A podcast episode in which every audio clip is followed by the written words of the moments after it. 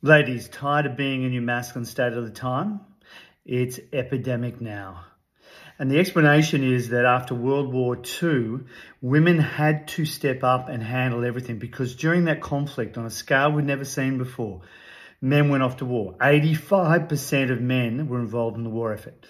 So at home, women had to step up, handle everything, go into the factories, build the war machine, come home, handle the kids, handle finances, handle his mother, handle your mother, handle everything.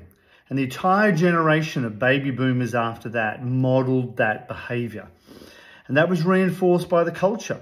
So now we have women feeling like they have to be superwoman, handling everything all the time, handling a job, handling a career, being a mum, being a wife, doing everything.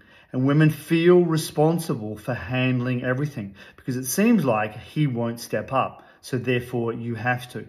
Unfortunately, what this creates is a high level of anxiety, stress, and women feeling exhausted. And that has to change because that burden on women now is too great. No one can do it all alone. No one should. And if you're watching this video and you agree, please put comments down below because it has to change that you can step back and see the power that you have in your feminine state. The feminine state is not weak, it's powerful, it's intuitive, it knows, it can share that, it can be an excellent partner and doesn't feel intimidated or dominated by the masculine. In fact, it knows it's not. And when you step into that, you're able to have real power of influence, not only over him, but yourself and other people. And it comes from a sense of love and a sense of flow. And when you approach your man in that feminine state, the response is completely different. You will get heard.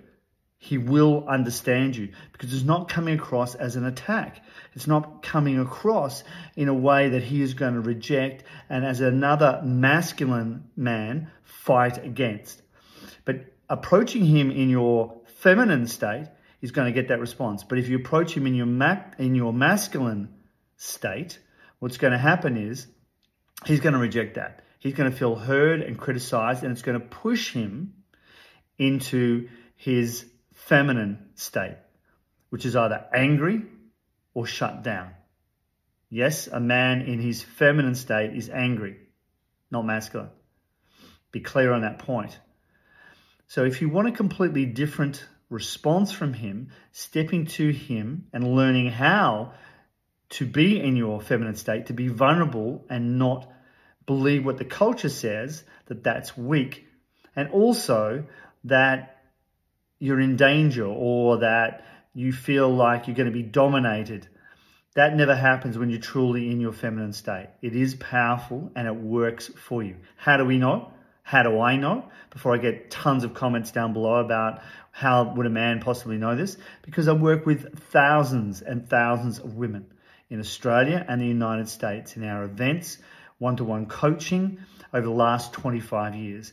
And we know this works. And ladies, yes, there is a side of this for the men as well, learning how to be in their masculine state, step up and lead emotionally in a relationship. Not control, but lead emotionally and take responsibility. Absolutely. But you want to see that side of it? Watch my other videos.